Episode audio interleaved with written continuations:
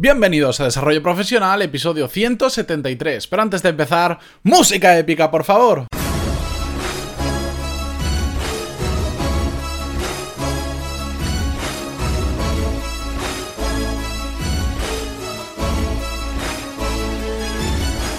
Muy buenos días a todos y bienvenidos un lunes más a Desarrollo Profesional, el podcast donde ya sabéis que hablamos sobre todas las técnicas, habilidades, estrategias y trucos necesarios para mejorar en nuestro trabajo, ya sea porque trabajamos para una empresa o porque tenemos nuestro propio negocio. Y hoy lunes os traigo un episodio de productividad, ya sabéis que es un tema que me gusta mucho, pero es que además voy a responder al feedback que me enviasteis la semana pasada. Pero antes de empezar con el episodio ya sabéis que en pantaloni.es tenéis todos los cursos de desarrollo profesional y negocios donde aprendéis lo mismo que en un MBA, pero de forma práctica, a vuestro ritmo y por un precio pues mucho más accesible de lo que cuesta un MBA tradicional, porque por 15 euros al mes tenéis acceso a todos los cursos que hay actualmente, a todos los que vengan en un futuro, porque tenemos tres clases nuevas cada semana, que de hecho esta semana tenemos una nueva clase del curso de análisis de modelos de negocio, que ya vamos por la número 20, recordar que vamos a analizar un total de 100 modelos de negocio diferentes, nos queda aún un largo camino, pero oye, ya vamos por el número 20.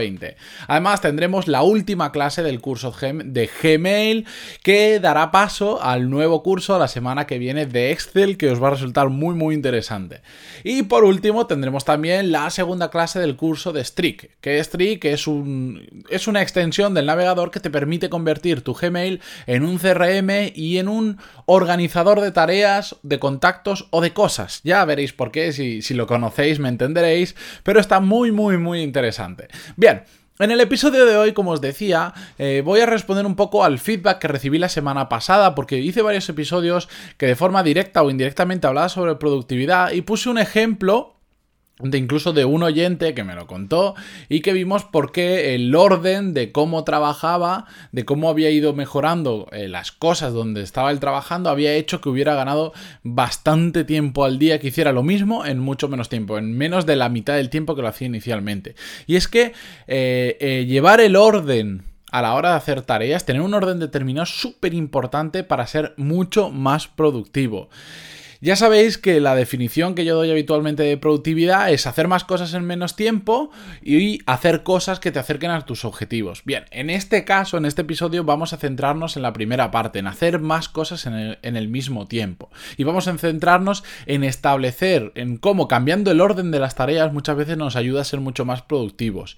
Es una cosa muy fácil, simplemente tenemos que parar a pensar un poquito. Ahora veremos diferentes puntos a tener en cuenta, pero que habitualmente lo dejamos de lado y no nos damos cuenta. Si queréis ver de una forma muy gráfica cómo puede afectar el orden a la hora de ser más productivos, os, os, lo pongo con el mejor ejemplo que se me ocurre y más gráfico imposible. Imaginad que vais a limpiar un coche. Bien, el coche podríamos simplemente coger una manguera, coger una esponja lo que sea y ponernos a limpiar al tuntún o podríamos empezar a limpiar el techo, después ir del techo hacia abajo, los cristales, el capó, los laterales. ¿Por qué? Bueno, porque si tú limpias el capó, lo primero, y después te vas a limpiar el techo, te vas a salpicar agua del techo en el capó, vas a tener que repasarlo, te va a quedar jabón, no tiene sentido, ¿verdad? No, no empezaríamos a limpiar las ruedas del coche si después tenemos que limpiar todo el coche por arriba. ¿Por qué? Porque se nos va a volver a mojar, se nos va a volver a ensuciar. ¿Verdad que tiene mucho sentido? Que es muy fácil de ver. Sí, bueno, pues esto pasa exactamente con el día a día de nuestras tareas. La semana pasada os puse el ejemplo, el, un caso real de un amigo mío que tiene una empresa de limpieza de barcos y de cómo él entre muchas otras cosas que hizo, pero una de esas fue cambiar el, eh, el orden en el que se limpiaban los barcos, establecer un orden determinado que se lo enseñaba muy bien a sus empleados, porque hasta ahora el resto de competencia lo que hacía básicamente era que mandaban a la señora que limpiaba en su casa, pues para limpiar también el barco, y pues no está acostumbrada a limpiar un barco, en una casa igual tiene menos importancia, pero en un barco lo tiene mucho. Pues si tú limpias, por ejemplo, la cubierta, la dejas impecable, pero después le pegas un manguerazo a las velas, imaginar cómo se va a quedar la cubierta, peor que como estaba al principio prácticamente, ¿no? Bueno, pues él, entre muchos otros cambios, hizo este cambio de procedimiento y ganó muchísimo, muchísimo tiempo, lo tenía milimetrado casi hasta el segundo. Pero yo sé que ahora muchos estaréis preguntando, decir, me parece muy bien, nos ha dado dos ejemplos de limpieza de cosas que son muy obvios, que son muy ilustrativos, pero ¿y cómo se puede aplicar esto a diferentes tipos de trabajo? De hecho, os voy a poner también ejemplos de en mi propio en el podcast y las clases y todo esto que no tienen nada que ver con el tema de la limpieza, así que no os preocupéis.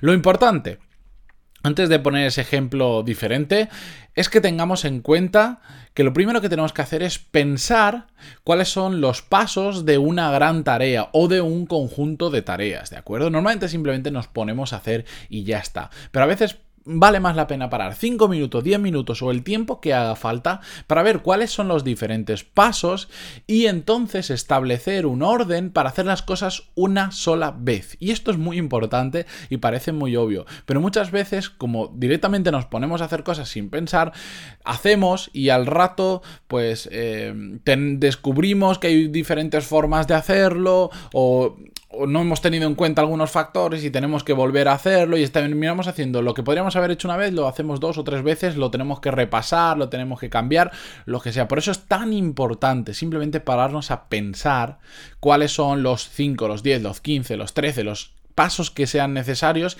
y ver si de alguna forma podemos ordenarlo para que no tengamos que hacer las cosas más de una vez, ¿de acuerdo? Como vimos en el ejemplo de los, de los barcos o de la limpieza del coche, no empecemos a limpiar el capó si aún no hemos limpiado el techo porque se nos va a volver a ensuciar.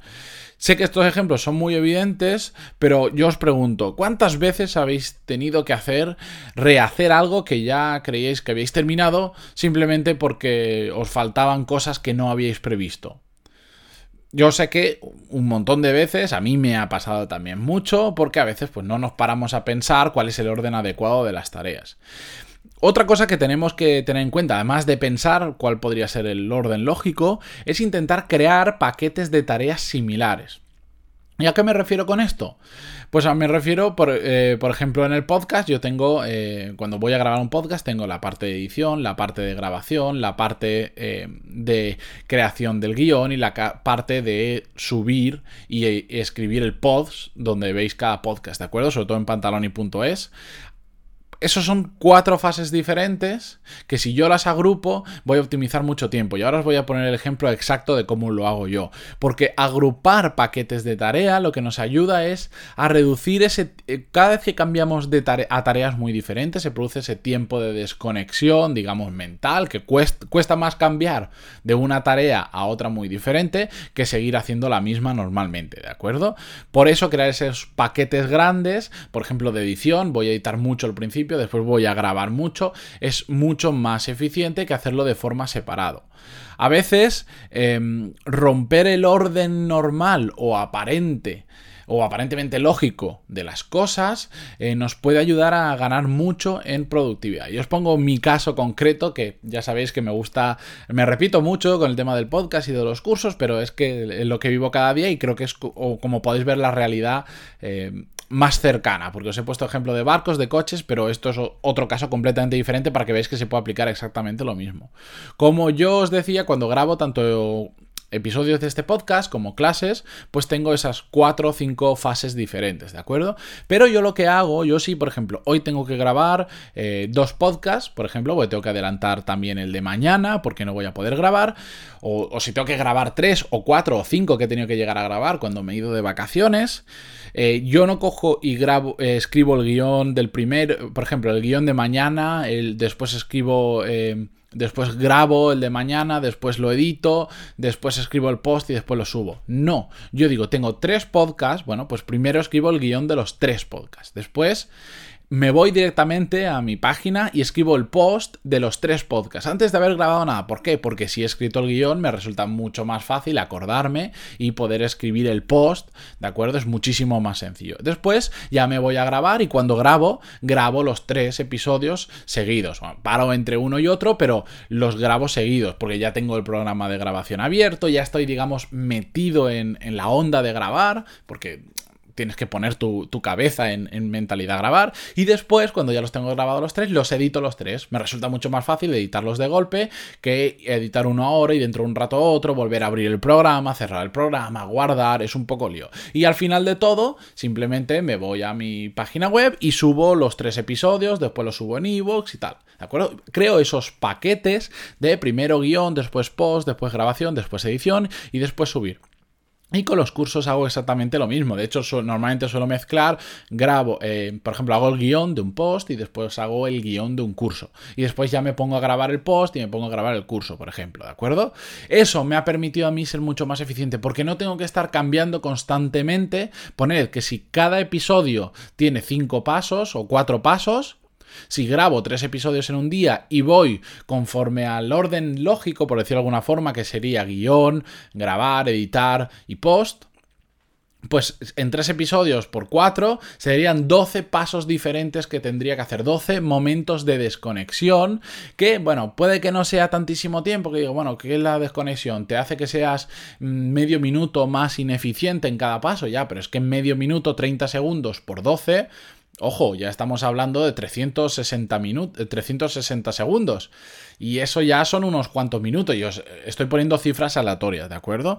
Pero esto al final de una semana, al final de un mes, al final de un año es muchísimo tiempo que te puedes ahorrar. Y en vuestro trabajo estoy segurísimo que podéis encontrar la forma en la que cambiando solo el orden de las tareas podéis ganar en productividad. Si tenéis alguna duda porque no sabéis cómo aplicarlo en vuestro trabajo o no encontréis un caso concreto, me podéis escribir en pantaloni.es barra contactar y, y trataré de ayudaros en lo máximo posible que pueda, ¿de acuerdo? Bueno, pues dicho todo esto, nos escuchamos mañana con un nuevo episodio. Adiós.